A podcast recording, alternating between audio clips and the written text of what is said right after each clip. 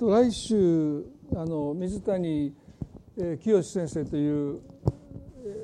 ゲストの方が来てくださるんですけども、まあ、この先生すごくねあの本もたくさん出しておられて、えー、そしてあの特にあの結婚のことをねよくあのセミナーをしておられるんですね。で第三礼拝で、えー、結婚についてのお話をしてくださるという、えー、そういうもう資料をちょっと送っていただいて。でまあ見ていたらですねあのすごく内容が素晴らしいなと思いますので、まあ、第三礼拝というのは、まあ、あの若い人たちの、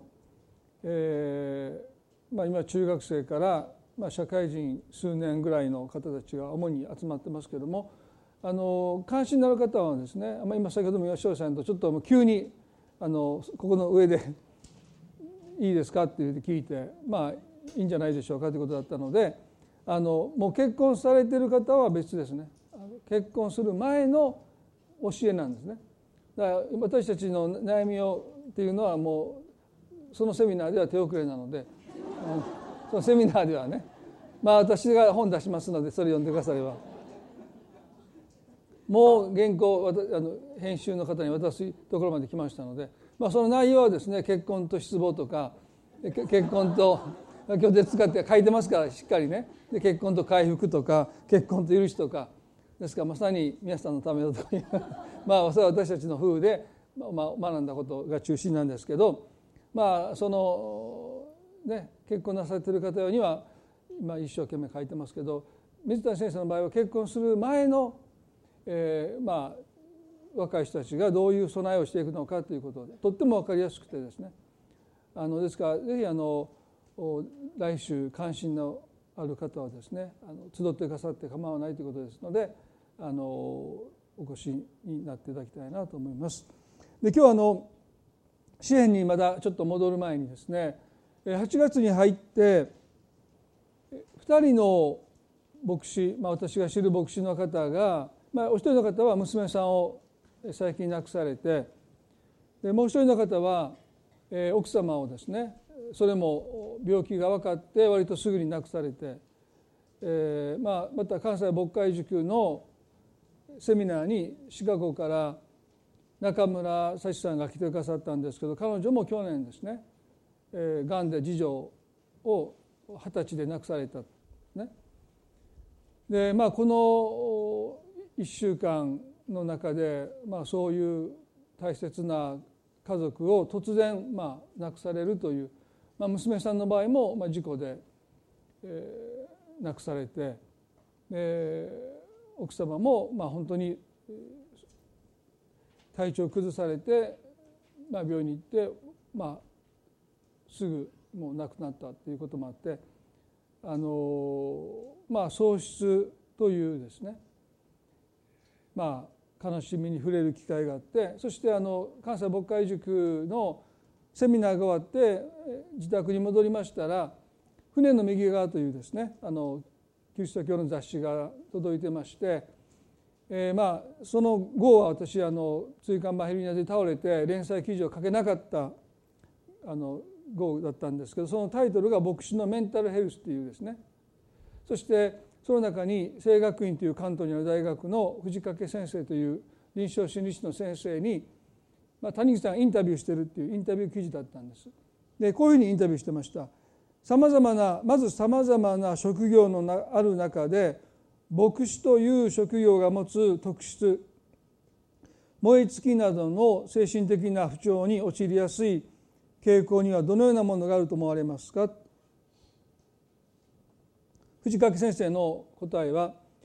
大小たくさんあると思いますが一番大きなのは喪失体験を連続して浴びることでしょう。牧師より忙しい仕事はいくらでもありますし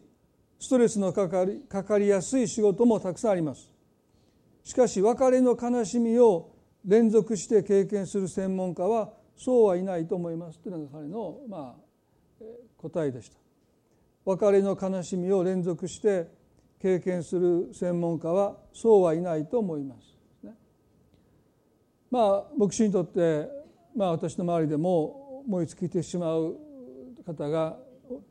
まあ、あるいは途中でも牧師をお読みになる方がですね、まあ、理由は様々ですけども、まあ、一つはこの喪失の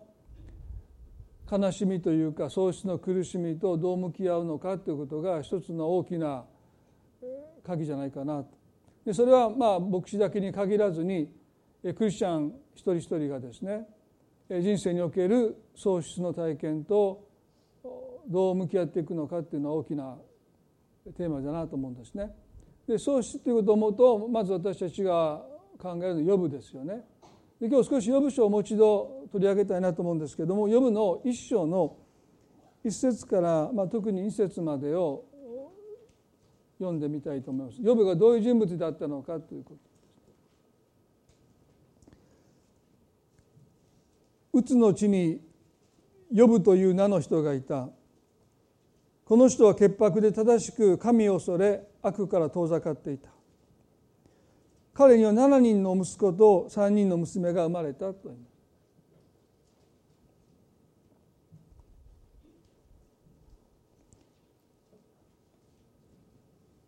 まあ3節に至ってはですねそれでこの人は東の人々の中で一番の富豪であった、ね、で彼には7人の息子と3人の娘がいた、まあ、10人の子供がいたです。4節で彼の息子たちは互いに行き来しそれぞれ自分の日に、まあ、誕生日ですね。その家で祝宴を開き人をやって彼らの3人の姉妹も招き彼らと一緒に飲み食いするのを常としていた。まあ3000 3年 ,3 年以上前の古代においてですね誕生日を祝うということもおそらくそんなに、えーまあ、誕生日すら知らないっていうねそういうのが、まあ、少し前の世代でもありましたので、まあ、その3,000年前にですよ誕生日を祝うのに兄弟がみんな集まってそこで祝宴を設けるっていうのは相当まあ裕福な暮らしをしていたようですよね。でこうして祝宴の日が一中するとヨブは彼らを呼び寄せ性別することにしていた。彼は翌朝早く彼ら一人一人のためにそれぞれの全焼の生贄を捧げた。ヨブは私の息子たちがあるいは罪を犯し心の中で神を呪ったかもしれないと思ったからである。ヨブはいつもヨブはいつもこのようにしていたと書いてます。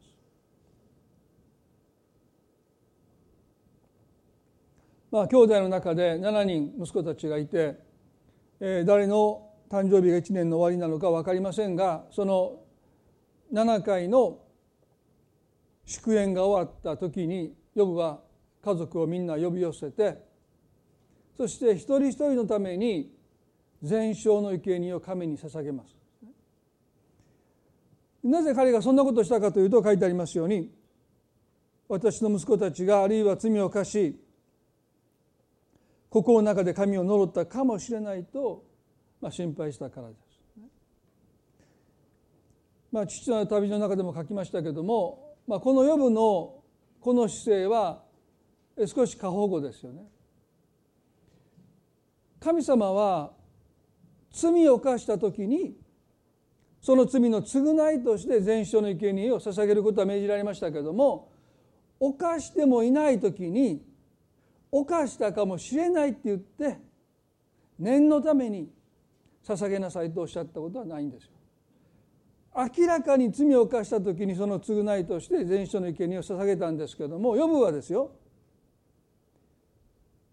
もしかしたら罪を犯したかもしれないし心の中で私が知らない、まあ、心の中で神を呪ったかもしれないって知りようのない罪のために一人一人のために全焼の生贄を捧げているこの予部は超過保護ですね。親が子供の幸せを願うことは健全です。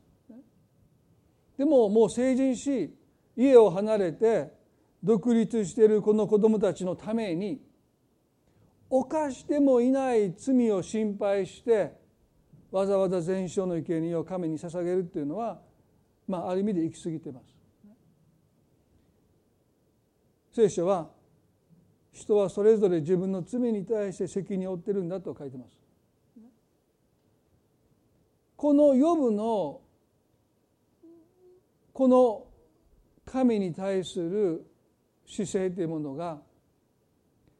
苦しみに直面していく予部をやがて苦しめていきます。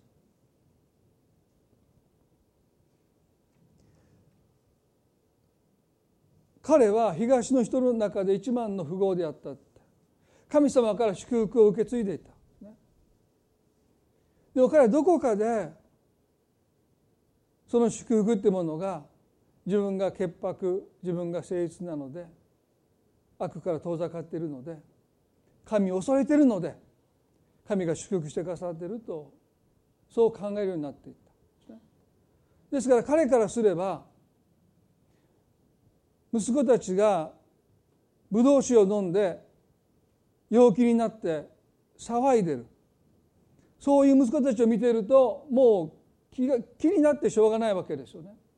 未熟だし足りないし羽目を外してるし。ですから彼は心配して息子たちのために子供たちのために全焼の生贄を神に捧げてるんですね。どこかで彼は自分が立派だから自分が悪から遠ざかってるから神様が私を祝福してくださっててもし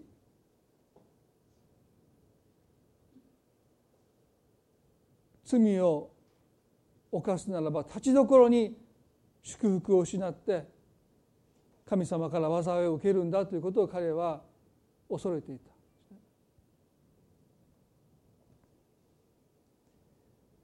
ヨブの問題は子供たちを神の憐れみを通して見ないで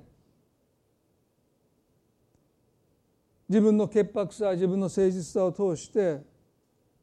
見ていたということですよね。ヨブの1の18でヨブが最も恐れていたことが現実となります。この者がまだ話している間にまた他の一人が来ていったあなたのご子息や娘さんたちは一番上のお兄さんの家で食事をしたりぶどう酒を飲んだりしておられました。そこへ荒野の方から大風が吹いてきて家の四隅を打ちそれが若いお若い方々の上に倒れたので皆様は死なれました。私一人だけが逃れてあなたにお知らせするのです。3人の息子たちとあごめんなさい7人の息子たちと3人の息子たちあ娘たちが長男の家に集まって誕生日のお祝いをしている時に突風が吹いて家が崩壊してその下敷きになって一度にヨブは10人の子供を失います。一人の子供を失うだけでもその苦しみというか悲しみは耐え難いものですよね。まあ、今回も知り合いの牧師が娘さんを亡くされたというその知らせと一緒にセミナーをしてくださった中村さんがですねがんで娘さんを二十歳で亡くされたということも重なってですね一人の愛する子供を失うだけでも親として本当に大きな悲しみですよね。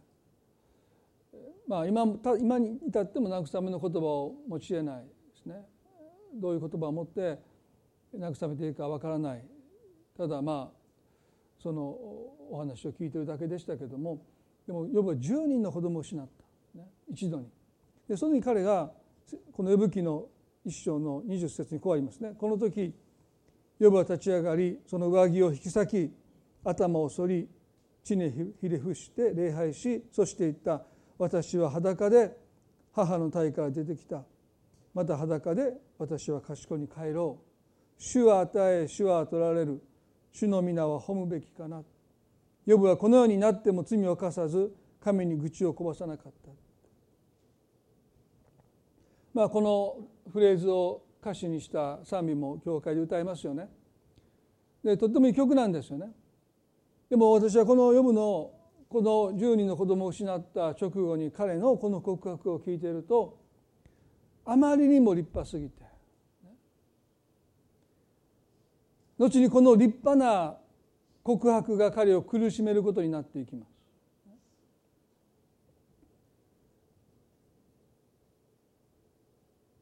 彼の告白は真実ですよね。確かに私たち裸で母の体から出てきました。そしてやがて何も持たずに塵に帰っていく。この地上で獲得したものの全てを私たちは手放してそしてたった一人裸で賢に帰っていく。ですから10人の子供を失ったということも遅かれ早かれやがて別れが来る。ですね。ですから彼はもう本当に真実を告白し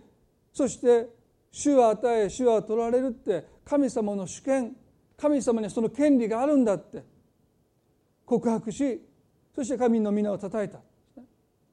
まあ素晴らしい彼の信仰の告白ではあります。でも無理してないか。10人の子供を失ってこの告白はやがて彼を苦しめるんですね。もっと彼はジタバタしてよかったと思うんです。なぜですかって。でも彼は神様をここで叩いてる。2章になりますと彼の試練終わらなかったですよね。今度は彼自身の身に試練が降りかかります。10人の子供たちの死を彼はどう折り合いをつけていったのか。それはね彼が毎年子供たちを集めてそれぞれのために全焼生贄を捧げる時に心の中でこう思った。私と息子たちがあるいは罪を犯し心の中で神を呪ったかもしれないというこの彼の心配。それがこの死によって現実になった。すなわちね子供たちが罪を犯したから神に打たれたんだと。彼はそういう受け止め方をしたんです。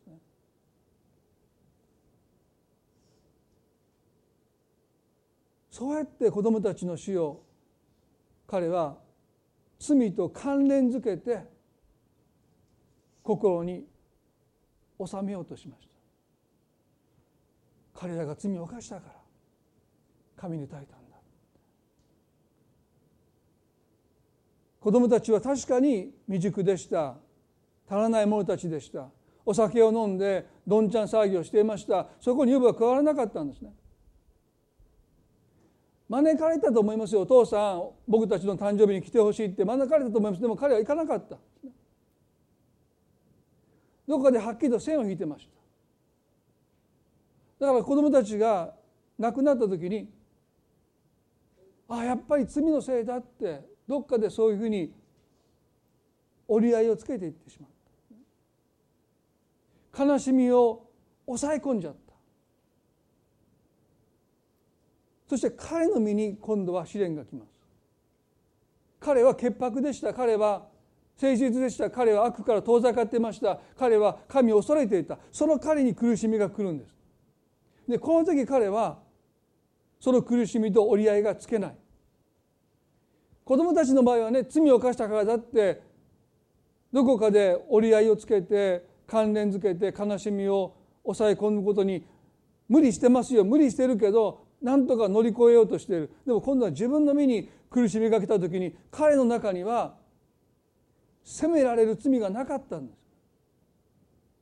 潔白で誠実で悪から遠ざかっていて神を恐れていた。その予部に苦しみが来た時に彼はその苦しみをどう受け止めていいのか。自分の罪と折り合いをつけるように3人の友人たちは散々ヨブを責めますけれども彼の中には3人の友達から隠れた罪があるだろうって隠してるだろうってそう言われ続けるその罪が彼の中にはどどこを見ても見当たらないなんていう人なんでしょう皆さん。まあ私の場合皆さんにももう100回ぐらい言ってるかも分かりませんけどね数日間前になったあの日の朝実家に電話したおばあちゃんが「信行隠してる罪があるやろ」と。ねありますよ。ねいくらでも。でもヨブは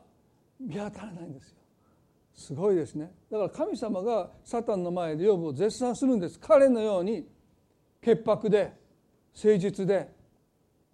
悪から離れて神を恐れている人はいないもしサタンが皆さんのことを神に訴えたら言う通りやみたいなね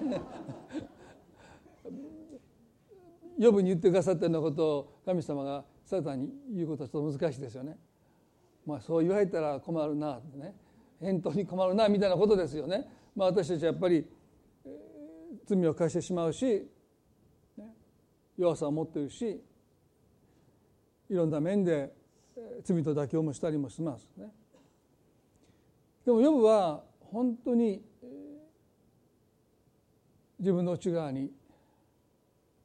説明のつくこの苦しみをなぜこんな苦しい目に遭うんだというその説明をがつく罪がなかった、ね、この2章の7節でサタンは死の前から出ていきヨブの足の裏から頭の頂まで悪性の種物で彼を打った。ヨブは土器のかけらで土器のかけらを取って自分の身をかきまた肺の中に座った。痛みとかゆみはですねまあ前も言いましたけど耐えきれないのはかゆみですよね。だから彼は土器でかゆみを止めるために自分を傷つけて痛みを覚えてるわけでしょ。ですからかゆい人がもう血が出るまで書いてるっていうのは痛みの方が我慢できるからですね。かゆみは我慢できないですね、まあ、今回私も本当にもう嫌というほど痛みを経験しましたけれどもでもね痛みはまだ耐えれるんですね。激しい痛みで人は失神しますよね。でも耐え難いかゆみで人は失神しないですね。ですからヨブは土器で自分の体をかきむしって多分血だらけですよね。でもその方が夜眠れます。かゆかったら眠れない。でもこの土土器で傷つけながら血が出るそのことで痛みを忘れるならば彼はしばらくの間夜寝ることができたんでしょう。そして彼はもう全身土器で傷だらけになって。でその姿を見て最初に音を上げたのが彼の妻でした。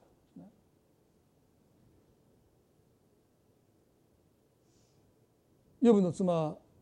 ヨブにこう言いました。2章の9節ですると彼の妻が彼に言った「それでもなおあなたは自分の誠実を固く保つのですか?」神を呪って死になさいって言ったんです。ヨブの妻はヨブを愛していました。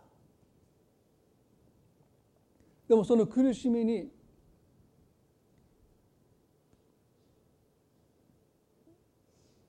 うめく苦しみの中で叫ぶ夫の姿を見て妻の方が耐えきれなくなって安楽死を進めます。死をもってその苦しみを終わらせなさい。それが幸いのことだと妻はそう思えたんでしょう。あなたには生きていてほしいけど一緒にまだ生きていていたいけどもうその苦しみを見るならばもうあなたがこの世からいなくなる方がまだ私にとっても慰めだですからアイスドットに安楽死を進めるほどに予部の苦しみは耐え難いものだったんでしょう。でもね実はその苦しみを大きくしたのは予部の妻をもってして安楽死を愛する夫に進めるまでにその苦しみが大きくなってしまったのは一つのヨブ自身のあるいはヨブの妻の問題がそこにあったからです。苦しみそのものも大きかったですよでもそれを大きくしたのは耐え難いものにしたのは聖書はね耐えることのできない試練に神は私たちを合わせることがないって書いてるのに時に苦しみが私たちを圧倒し苦しみが私たちを打ち負かして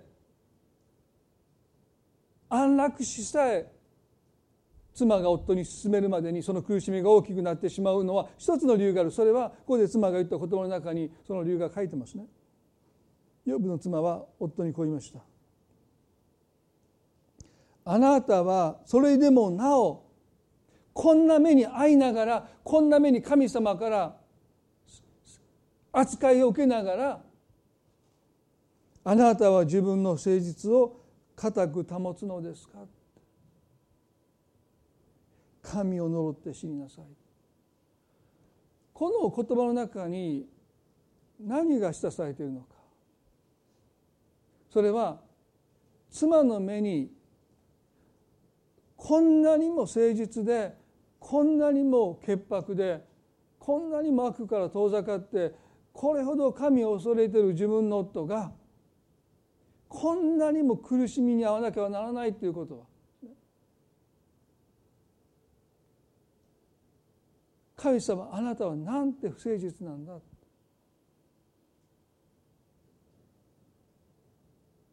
ヨブの妻のヨブの妻の目にはですね夫の方が神様よりも誠実なんですね。だから神を呪うことを妻は是としたんです。それでもなおあなたは自分の誠実を固く保つのですか？ここまで神にもてあそばれてここまで神にひどい扱いを受けてそれでもあなたは神に対して誠実であろうとするんですか？そんな誠実捨ててしまいなさい。そして神を呪って死なさいそう言わせるほどにヨブの妻の目には夫の方が神様よりも誠実に思えるんですね。皆さんヨブという人はすごい人ですよね。この中の夫だけに限らずですね自分の奥様からねあなたはあなたは神様よりも誠実だって言われる人が一人でもいるでしょうかいないですよそんなの。でしょ？神を呪うことを是とするぐらいに私たちが立派だってまあ私今回ヘルニアになった時にうちの奥さんがそう言われませんでしたよ。神を呪って死になさい。反対ですよいつも言ったこと聞けへんかったんやって怒られましたねいや怒るのはその回復してからにしてほしかったですよね まあ私が彼女が自転車で血が血流しながら帰ってた時に説教したのと同じでまあ痛い痛い痛い時にね言うこと聞けんからって怒られましたけども。まあ呼ぶの妻はですねすごいですね。神様よりもあなたの方が誠実だって。いつまで不誠実な神に対してあなただけ誠実を保つんですかって。そう妻が言うほどに呼ぶという人は本当に立派な人だった。でもその立派さが彼らにとって恨みに出るんですね。聖書は私たちに立派な人になることを求めます。でも立派すぎてはならないんですね。立派すぎるということは自分の立派さに頼るということです。それをよりどころとするということです。自分の立派さによって自分を支えようとするということです。こんなに私は真面目に生きてきたんだからというそのことに私たちはどこかこんな不完全な私たちだったとしても誇りを持ってるんですね。私だって持ってますよ。25年間ね追加も減りにならないように神様一生懸命運動もほとんど休まずに、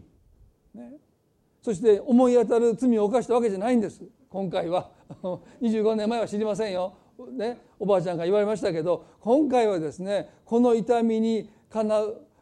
見合うようなことをした記憶がない。だからもう私も見覚えないんですよね。もしこれが罪のための刑罰だとするといやこの痛みをまあ積み重ねればあるかもしれませんけどその思い出と節がなくて、ね、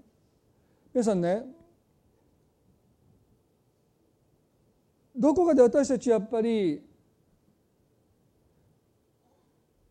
真面目に生きてきたこと多くの人は真面目ですから熱心に主に仕えてきたことそういうことが私たちの支えになってる明らかに読むの場合は自分の潔白さ誠実さ悪から遠く離れていること神を恐れていることが彼を支えていた。だから息子たちは娘たちは罪を犯したかもしれないでも私はそんな罪を犯してないということが彼の一つの支えでした。なのに悪性の種物は一向に言えないんです。来る日も来る日も彼はかゆみに苦しんで土器で体を切り刻んでそして肺に伏しています。とうとう妻が耐えきれなくなって神を呪って死ぬことを呼ぶに語ります。その時彼はね妻にこう言うんです。彼は彼女に言ったあなたは愚かな女が言うようなことを言っている。私たちは幸いをも幸いを神から受けるのだから災いをも受けなければならないではないか。ヨブはこのようになっても罪を犯した罪を犯すようなことを口にしなかった。彼は立派ですよね。でも彼の告白に私は彼を追い込んでいく一つの誤った考えがあるんじゃないかな彼はね私たちは幸いを神から受けるのだから災いをも受けなければならないのではないかって神様の主権ということを考えるとですね全く正しい告白なんです。でも私たちが人生で受けることを幸いと災いにこんなにはっきりと分けていいんでしょうか？この彼の考え方が彼を追い詰めていくんです。皆さん私たちは人生で神から受けるもの試練であったり苦しみであったりさまざまなチャレンジであったりそれをねこの世の基準で測るならばそれは災いかもしれない。でも私たちクリスチャンにとって全てのことを益にしてくださる神を信じる私たちにとってこんなにはっきりと災いと祝福を分けていいんでしょうか？ヨブははっきりと分けすぎました。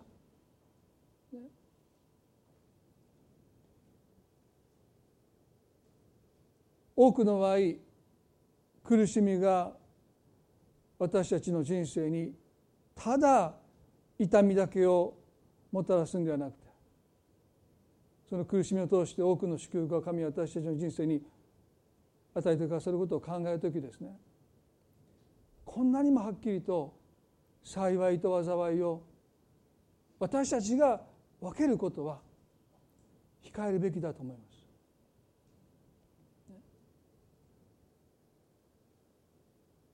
ヨブははっきりと神から受けるものをそんなふうに分けすぎたことが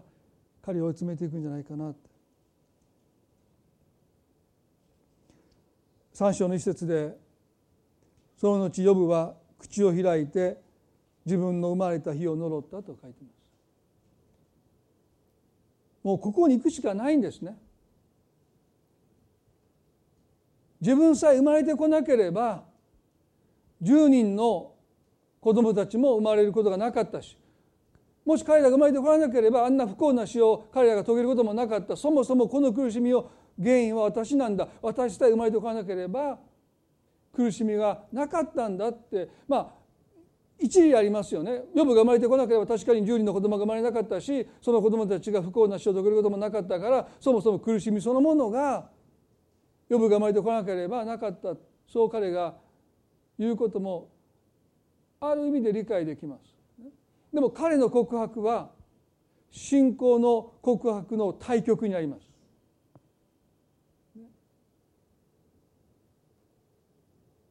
イエスはこうおっしゃいました。ヨハネの18の33でね。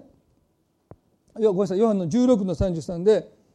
あなた方は世にあっては困難があります。聖書は私たちの人生には困難がある苦しみがある理解できない悲しみがあるさまざまなことがあるとも最初からおっしゃるんですね。でもしかしって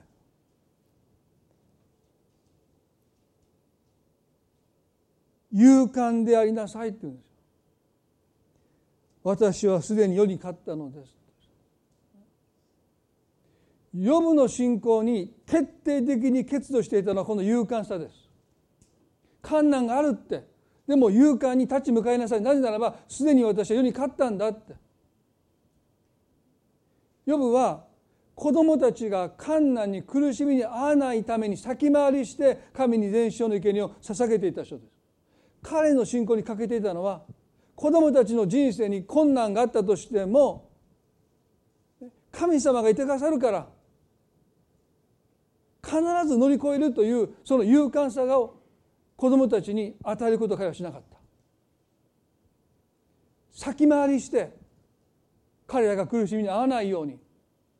障害物を取り除けてあげることが親の責任だって彼はそう思って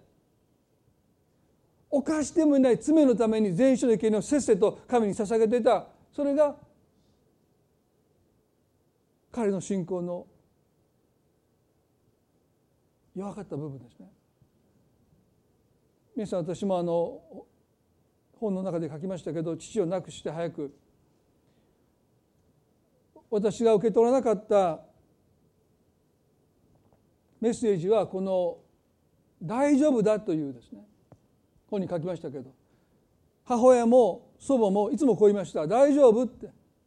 心配してくれるんですね。ありがたいですよね。でも「大丈夫だ」って言ってくる人いなかった。のぶちゃん大丈夫？大丈夫？大丈夫って。あ大丈夫かな？いつもいつも言われますからね。で祖母なんていうのは呼ぶと一緒にですね。釣りダメ溺れるからね。バイクダメ事故るからね。悪い友達と遊んだら不良になるからダメ。女の子とガールフレンド作ってもダメ、ね、神様が離れていくから。だから女の子が電話あったらあの僕が言うのに留守ですって聞いてましたからね。あんたにいつでいてもいつでいい女言われたけどそれは後から分かったうちのそばが女の子が電話かかってたらもう信行は出かけてますって電話聞いてたってことが判明しましたけどね。もう私の先回りして人生のさまざまな誘惑を祖母がもうお酒もダメでしょ言っていいものダメだって言われてもう全部そのどけてくれてですね。もう過保護に僕を育てようとしましたよね。ですから僕が父になった時にやっぱ同じことするんですよね。先回りして呼ぶのように。そして全焼の経験を。だからもうバイク乗ったらあかんでって言いましたもん子供にね、まあ、今も言ってますけど、まあ、バイクの関係の方ごめんなさいね。もうバイクだけは乗らんといてねって、まあ、今今でも言ってますけれども、まあ、だからそういう私にとってねこの大丈夫だっていう信仰の勇敢さの面をですね受け取ったのはケニーさんからですよね。彼が大丈夫だって言うんですよ。最初腹が立ちましたよね。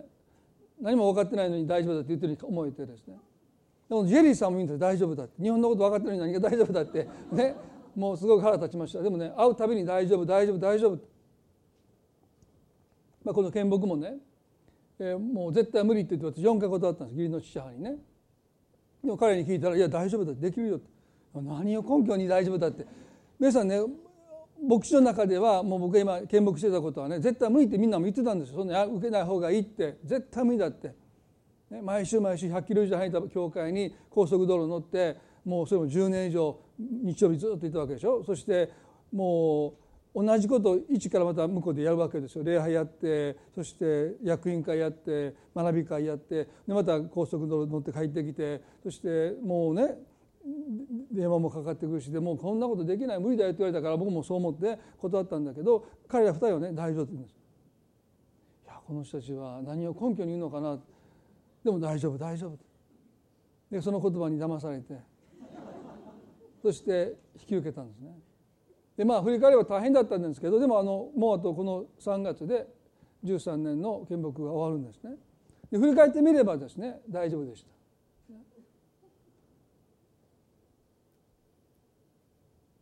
イエス様はね困難があります。しかし勇敢になりなさい私はすでに世に勝ったのだ。ヨブは苦しみに遭うぐらいだったら生まれてくるべきでなかったこの告白は神様を最も深く傷つけたと思いますね。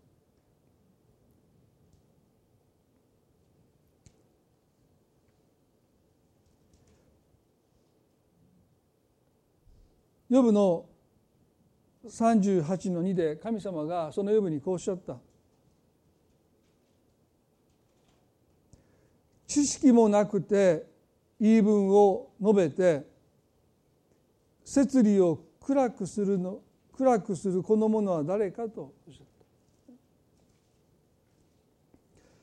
知識もなくて言い分を述べて摂理を暗くするこの者は誰かっておっしゃった。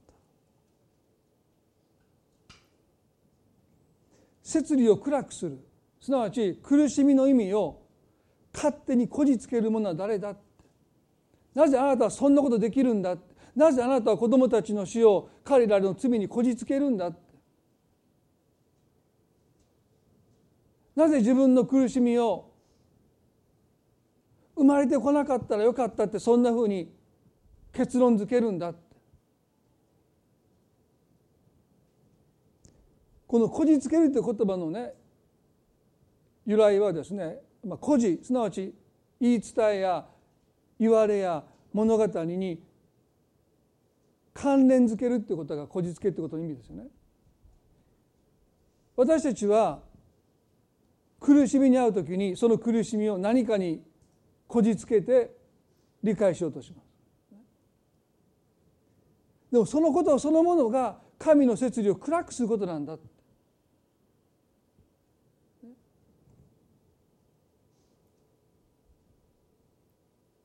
この「摂理」という言葉は旧約聖書には3回しか「摂理」という言葉は出てこないんですけどこの「摂理」というもともとの言葉はいろんな訳で訳されているその一番多い訳が、ね、忠告なんですね。ですからこの「摂理」という元の言葉は旧約聖書にたくさん出てくるんだけど「摂理」という漢字で訳されるのは3箇所だけですね。そして最も分かりやすいのは信玄の19の20と21に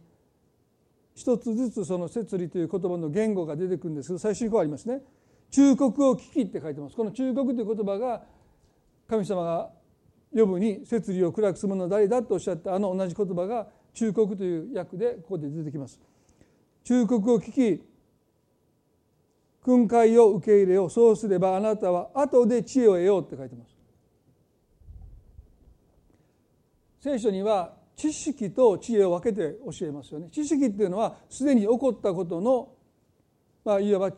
情報をですね私たちが本読んだり、ね、授業に出たりいろんなことによって、まあ、自分の中に取り組んでいくその知識っていうのはもうすでに起こったことですね。で知恵っていうのはですねある意味でいまだかつて起こったことのないそのことの中での悟りなんですね。21で人の心には多くの計画があるしかし主の計りごとだけがなるとこの計りごとという言葉が摂理の意味なんですね。ですから私たちにはいろんな考えがあっていろんな計画があっていろんな思いがあるんだけれどもでも神様の摂理だけが成就していくんだって聖書に書いてます。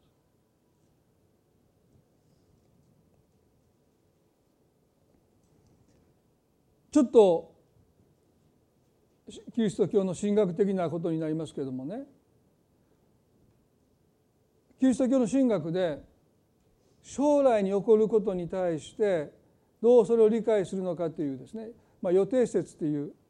領域があってある説はですねもうすでに全部決まっているという、まあ、運命論的に私たちの人生で起こることは全部もう決まってる神が決めてるんだって、まあ、今この箇所を見ますとしかし主の計りごとだけがなると読みますとあもう全て神様決めているんだっていうふうにもう読め読めますよね。ですからヨブの場合はヨブの子供たちが崩壊した家の下敷きで死ぬことはもうすでに神が決めてたんだとそういうふうに解釈になります。でそういう理解をしますと非難が全部神様に行くんですね。なんてひどいことを神はお決めになるんだって。そして人の方に非難はいかないですよね。神がお決めになったんだからもうそれ仕方ない。私の父が33で山で祈りながら死にましたけどその時に祖母母を責めました。なぜあなた生かせたんだって。まあ子供ながらに理不尽だなと思いましたけども。でもねもし神が全てお決めになってるんだったらあの日あの夜8月の19日33歳の父が山で祈ることも決まってたってもしそう受け止めるならば母に責任がありません。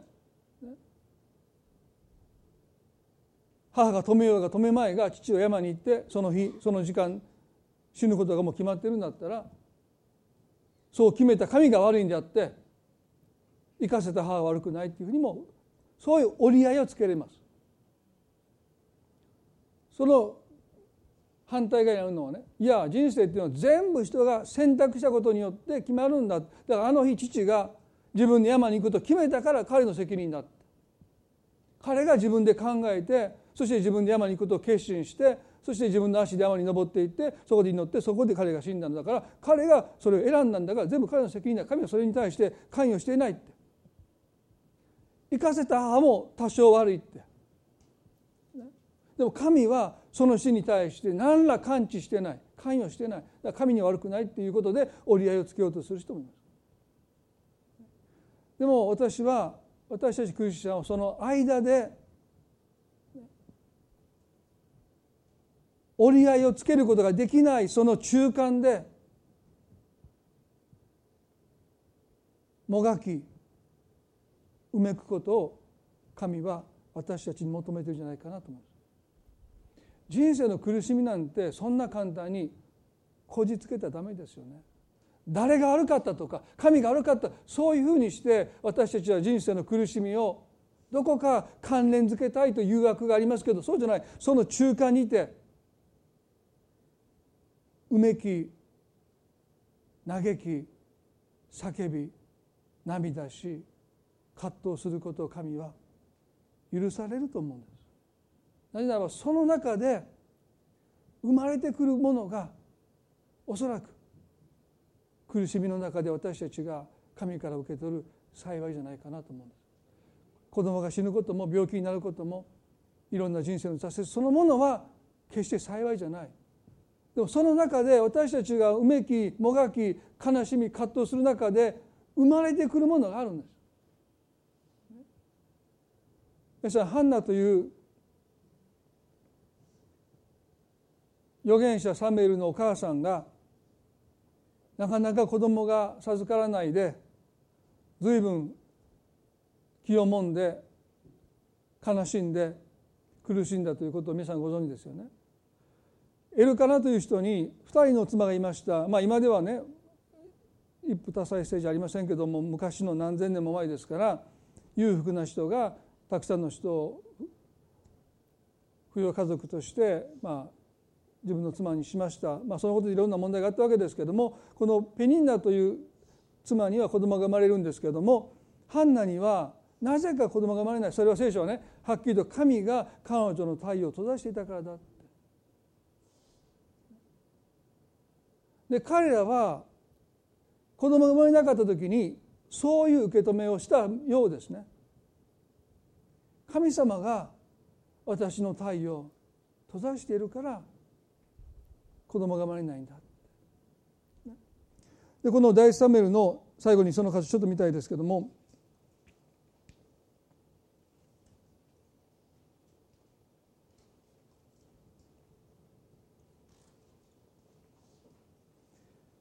1のね6で彼女を憎むペニンナは主がハンナの太陽を閉じておられるというのでハンナが気をもんでいるのに彼女をひどく苛立たせるようにした、まあ、だから随分必要なねいじめというか夫の目を盗んで夫目の夫が見てないところで子供のいないハンナを子供のいるペニンナがですね。役立たずとか、ね、まあもう辛辣なひどい言葉を、まあ、浴びせたんでしょう。ですからもうハンナは非常にまあ気を病んで。そしてこう書いてますよ。毎年このようにして彼女が主の宮に登っていくたびにペニンナは彼女を苛立たせた。そのためハンナは泣いて食事をしようともしなかった。まあ彼女が神様を礼拝しに行くその1年に3度あるいは貧しい人は1年に1度、ね、神様を礼拝するそういう場でですね。彼女は自分に子供がいないことで不機嫌になって食事をしない。皆さんの誕生パーティーに招かれた人が不機嫌になって食事をしない時どうですか？あ結構です。もう食べたくありません。もうわざわざ皆さんが自分の食パーティーに来てくださる人のためにね料理を作ったその料理に触れようとしないでブスッとしてる人見たらどうですか？もう帰ってほしいでしょ？そんなもん不機嫌やったらもう来ないでくださいって言いたくなるような判断だから神様に対して彼はハンガーストライクです。ストライキですね。神を礼拝しに行くその宮に登っていながら食事をしないという彼女のこの態度は神様に対する抵抗です。どうしてですか？どうして私には子供が授からないんですかって言って彼女は神に対してある意味で敵対してませんよ。敵対してないけど対峙してる、そして食事をしないというそれはもうまさにハンナが単にペニーナに対してだけ怒ってるんじゃない。神様に対して腹を立ててる。子供が生まれないっていうのもハンナにとっては喪失の体験なんです。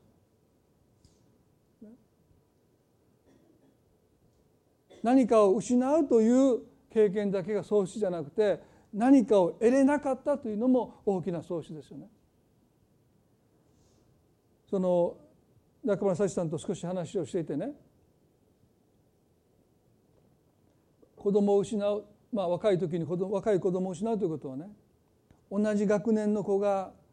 入学して卒業して結婚して母になっていくというその度ごとにそうなりなかった自分の子供を喪失していくっていう。親年老いた親の場合はもう死ぬだけですからね。まあ、る意味でそんなに、まあ、その親は死ぬという喪失あるけど子どもの場合はやっぱりいろんな行事が重なっていろんな人生のステージの中で生きてる他の子どもが成長していくその成長を見るということはねそこに一緒に笑っていたはずの自分の子供がいないということを絶えずそういう行事ごとに喪失の経験をしていくという意味ではハンナも主の宮に登る時にですね。子供の分だけ食事が配られた時にペニンナの子供たちが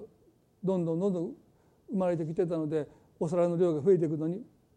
ハンナの場合いつも一人分だって書いてますね。一人分だけが悪気があってじゃない。でも彼女には一人分のお皿しか差し出せなかった時にそれを見るたびごとに彼女は自分に子供がいないということに対してその事実に打ちのめされて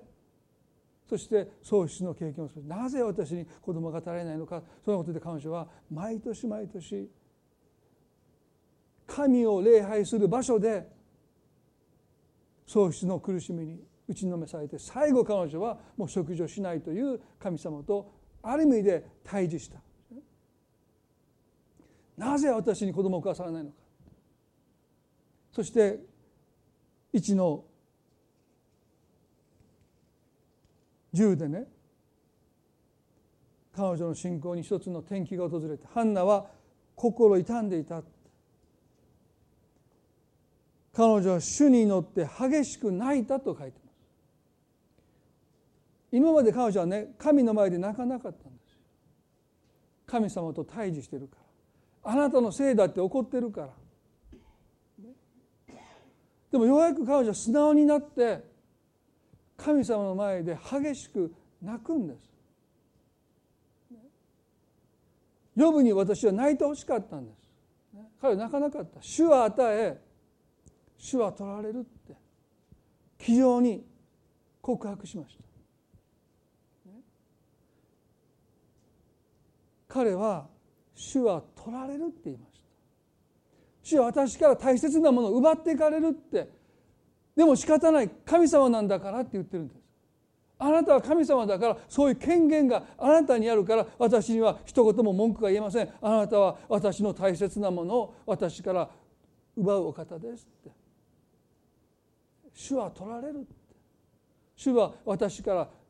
無理やり持っていかれるでも仕方ない。あなたは神様なんだから。立派すぎますよ。神様はそんなふうに言ってほしくないんです。そうでしょ？あなたが人生で大切なものを失う時にいや神様には私の大切なものを私が取り上げる権限がある。神様なんだからって。そういうことで私たちが神様を叩いても神様は嬉しいんでしょうか？お前が言う通りだって私はそういうものだってそんな褒めたたえる言葉を聞いて神様は喜ばれるんでしょうか？私は決して神は喜ばれないと思います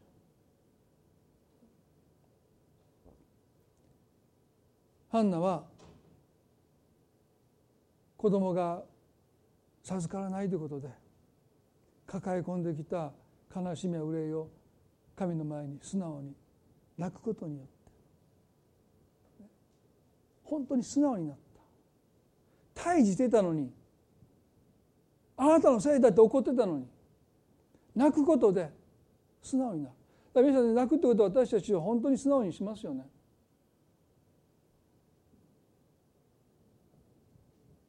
妻子が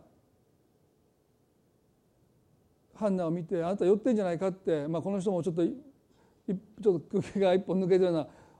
おじさんですけどね。あんた何酔ってんのこんな昼間からみたいなことをね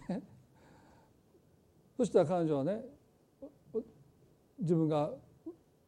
憂いを持って神の前に心を注ぎ出してますって言うんですね。でこの注ぎ出している言語は神の前に自分を空っぽにしてます。皆さん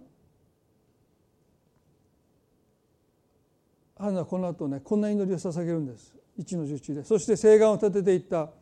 万軍の主よ。もしあなたがはしたみをはしたみの悩みを顧みて私を心に留めこのはしたみを忘れずこのはしために男の子を授けてくださいますなら私はその子の一生を主にお捧げします。そしてその子の頭に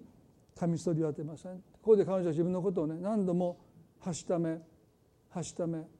はしためだ」って神様の前に彼女が本当にへりくだって自分のことをはしためと呼んでもし男の子を授けてくださるならばあなたにその子を捧げますって彼女は祈ってる。ね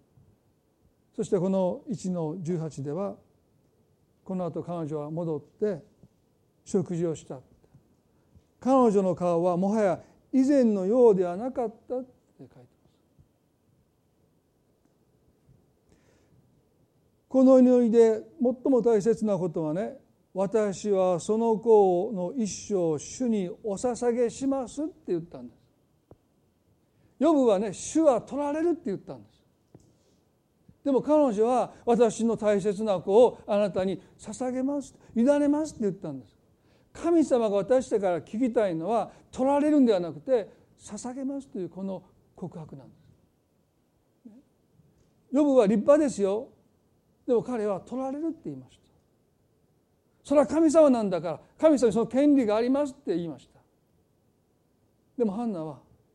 お捧げします。皆さん私たちは呼ぶから何を学びこのハンナから何を学んでいくのかそれは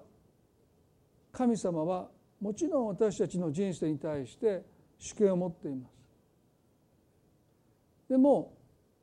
主はあなたから取ることをヨブが告白したようにそのことであなたに私は神なんだよというそのことをあなたに誇示しようなんて思ってない。神が求めているのは私たちが自ら神に捧げること委ねること明け渡すこと。ヨブが十人の子供を失った時にヨブにできることはその子たちの命を神様に委ねることでした。神様彼らにはもっと長く生きてほしかったけど今あなたの身元にいることをあなたの見てに子供たちをお委ねしますという祈りです。主は取られる。このことで彼は苦しみに押しつぶされていった。皆さん最後に一節だけ読みたいですけれども詩篇の34の6で詩篇の34の8ですね。ごめんなさい。34の8で「主の素晴らしさを味わいこれを見つめよう。幸いなことを彼に身を避ける者は」って書いてます。彼に身を避ける者は。苦しみの中で私たちができることは神と対峙して神と向き合って神を責めることではなくあるいは自分を責めることでもなくてこの方の憐れみを避けどころとしてその中に自分の身を投げることですね。今回私ね椎間板ヘルニアになってもう痛くて痛くてそして痛んだ時に祈りましたよ。でもその祈りは神と対峙する祈りですねなぜですか？どうしてですかって。何をあなたしようとしてるんですかで私は神を避けどころとすることをすごく抵抗を感じました。どうしてか。聖書は全ての苦しみは神様をスルーしては来ないんですね。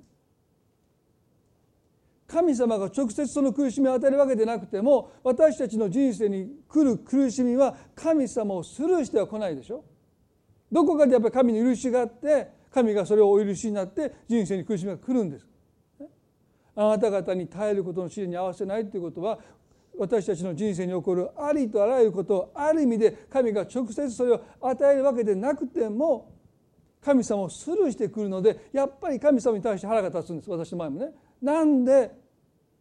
椎間板ヘルニアでこんな2回もしないといけない人生で1回でも十分なのに2回もしないといけないんですかって言ったらもう大体私の責任ですよ長い間椅子に座ってたことが今回の理由なんだけどでもそれでもやっぱり神様をスルーしてきてますので神様に対して怒るんですよね。でその時に私はこの方の前にへり下って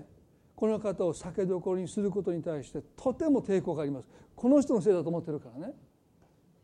あなたが許したからだと思ってるからその人の前に出てその方を避けどころとすることに対してやっぱり躊躇して抵抗してなかなかできなかったでもね36時間ぐらい痛かった時ねもう神様ね助けてください、もう本当に自分を神の憐れみに投げ出しましたよね受け止めてくださったと思いますけど。投げ出してポッと避けられたら大変なんですけど。もう投げ出した時にやっぱり神様をちゃんと受け止めてくださったと思うんですね。もうなんかその時からでもねその時思いましたよ。椎間板ヘルニアごときでねごときで神様とこんなふうに対峙して神様に対して怒ってねその憐れみに身を投げ投げることをしないで36時間戦い続けるとするならばねまあもっと大変な時に本当にへり下ってこの方を通してきてることを知りながらですよ。その方に憐れみを求めて自らを投げ出すことはできるんだろうか。難しいなと思いました。ハンナも随分神様とやり合ってますよ。食事をしないでもね最後の最後にそれは神様のね恵みなんですね。彼女はようやく神の前で素直になって泣くんです。私たちの人生のブレーキングポイントってあるんです。どこかでも私たちはもう神の前で敗れていく。神の前で泣き出していく。そういうことは私たちの人生にとってとっても大きな恵みなんだってこと覚えていただきたい。ね、ヨブだってそのことを経験して彼も変えられていきます。ハンナも変えられていった。私たちも神様どこかで私たちを砕いてくださる。どこかで神の前にもう赤子のように素直になって神の前で泣いて神様の前に憐れみを求めていけるようにしてくださるということをねそして彼女の顔はもはや以前のようではなかった。子供が与えられたから幸せになったわけじゃない。まだ彼女には子供がいなかったけどもう彼女はもうそのことで苦しみ悩むことがなかった。もう彼女は幸せに、ね、何かを手にしたから何かを失ったからじゃない。もうすでに神様を避けどこうとした時に彼女は以前のようでなかった皆さん今日一言祈りたいと思いますね。どうぞ目を閉じていただいて。皆さんは何を酒どころあるいは何を心のよりどころとして今人生を歩んでおられるのか今ひとたび少し心を沈めて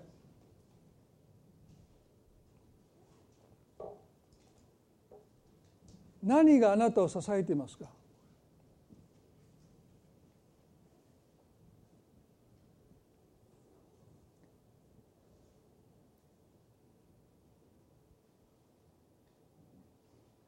真面目に生きてきたことがあなたの支えになっているならばやがてあなた自身を支えきれなくなる時が来ます。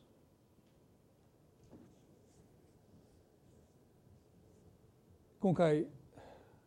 娘さんを失った牧師のことを思う時にまた奥さんを失った牧師のことを思う時ですね。あるいはがんで娘さんを失った。その悲しみを思う時ですね。どうして神に仕えて人生を神に捧げて生きてきてる人がこんな目に遭うんだろうかって。なぜ生涯を捧げた父が山で祈りながら死なないといけないのか一体彼が彼らが何をしたからそんな目に遭わなきゃならないのかそう思うと私たちはヨブの結論に至ります。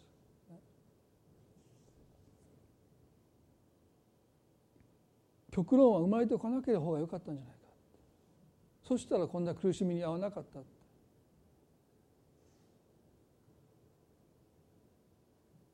でも神様は私たちにこういうんですね。困難がありますって。説明のつかない苦しみが人生に来ますしかし勇敢でありなさい私はすでに世に勝ったんだ私があなたと共にいるから大丈夫だって。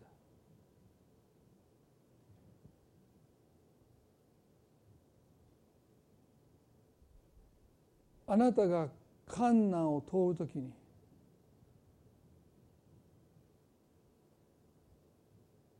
神があなたの酒どころとなってくださいそのあなたの人生がどれだけ多くの人に勇気を与えるのか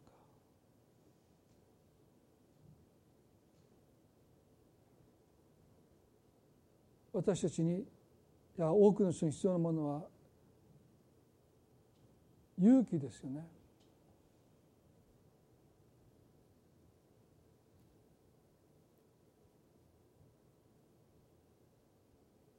神様あなたの人生を通して私はすでに世に勝ったということを証明したいと願っておられる。あなたの人生を通して。このことが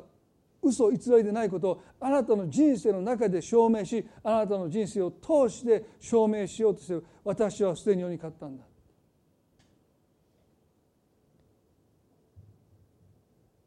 どうか今あなたが試練の中で苦しみの中で苦しみの意味を見出そうとして何が原因でこんな目に遭うんだって悩んでられるならばどうぞその意味をあなた自身がこじつけることをやめて神の摂理というものがあるんだあなたに理解できないことを神がなそうとしてあなたの人生に関わっていてくださるんだ。そして私はすでに世に勝ったってあなたの人生の中でそれを証明しあなたの人生を通してそれを証明をしてしようとしてくださる神様がおられるんだということをぜひもう一度覚えて勇気づけられてほしいと思います。勇敢に立ち向かっていただきたいと思います。神様を酒どころとしてこの方を通して苦しみがやってきてるわけなんだけどどうか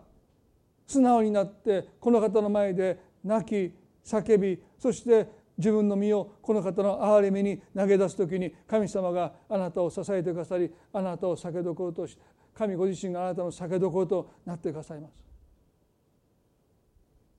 気が付いたらその苦しみを通り過ぎているという経験を皆さんなさいます。それは神ご自身が酒どころとなっている苦しいですよ辛いですよでも神ご自身が酒どころとなってくださるゆえに耐えることのできない試練に収まっていくんです。ありとあらゆる苦しみが。それが神の約束です。苦しみがなくなることが約束じゃない。耐えることのできる苦しみにまで神があなたを追ってくださることによって酒どころとなってくださることによってあなたと共にいてくださることによってあなたを支えてくださる。その支えを持って今日あなたがどうぞ励まされますように。今一言祈ります。神様ヨブは考えられないぐらいに立派な人でした。でも彼は立派すぎました。その立派さを心の拠り所としていました。私だって呼ぶには程遠い存在ですけどやっぱりでも私たちにも誇れるものがありよりどころとしているものがあります。でもそれが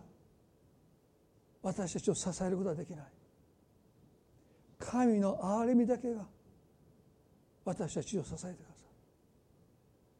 でも私たちはなかなか素直になれない。なぜですかなぜこれを許されたんですか神と対峙します。どんなに苦しくたって。いや苦しいければ苦しいほど私たちは神の前に素直になれない。涙を流せない。主は与え主は取られる。あなたはそういう方だ。ハンナも随分神と対峙して最後は食事を取らない。もういりません。でも神様はこのハンナを取り扱ってくださった。彼女は素直になって激しく神の前に泣きました。今日あなたの前に素直になって悲しみを表現する必要のある人がおられると思います。神を責めるんじゃなくてただ神の前で無邪気悲しみを表す時神様が酒どころとなってくださってその悲しみを苦しみを神様が覆ってくださる。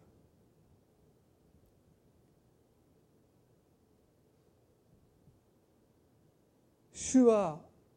取られるんじゃなくて主よ私はその子を授けます。子供がいないというこの喪失を主が取られたと怒ってたハンナがそのことも含めてその喪失も含めてあなたに委ねます。私たちの人生で思い通りいかないことも全部含めて神様がそうさせたんじゃなくてそのことも含めて母になれないことを神にもう私は委ねます。妻として生きることの中に彼女はもう一度幸せを見出して。神様どうぞ私たちは人生で多くのものを失っています。でもそれは主が取られたんでしょうか。私たちは今日その喪失を含めて神様にそれを委ねます。お捧げいたします。そして主よどうか今生かされているこの人生を賜物として感謝して受け取って生きることができますように。あなたがお人々の心に大きな慰めと励ましを与えてくださること。彼女の顔は以前のようでなかった。どうか悲しみの憂いの覆いを私たちの顔から取り除けてくださって。救いの喜びを私たちに返してください。この礼拝を感謝しあなたが一人一人の心に語ってくださることを信じて愛する主イエス・キリストの皆によってこの祈りを見舞いにお捧げいたします。それではどうぞ皆さん立ち上がっていただいて賛美を捧げたいと思います。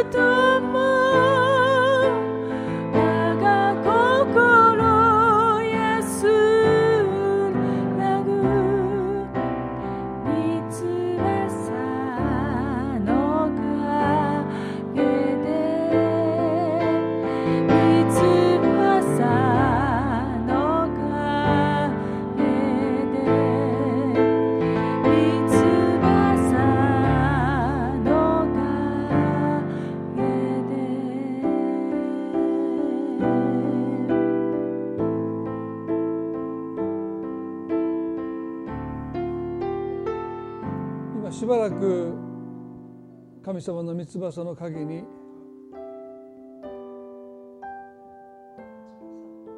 身を委ねていきたい。神様があなたを覆っていてくださる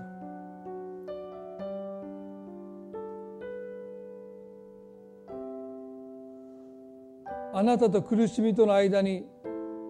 神様がいてくださいます。あなたと悲しみの間に神様が立っていてくださいます。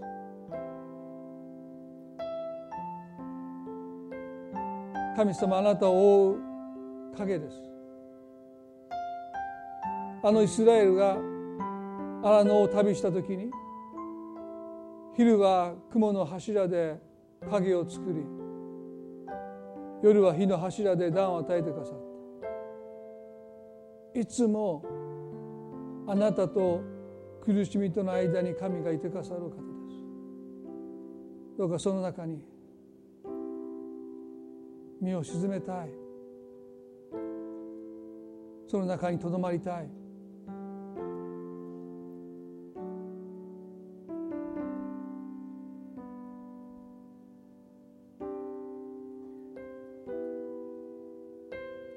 どうかいつも神様あなたを追っていてくださいますように。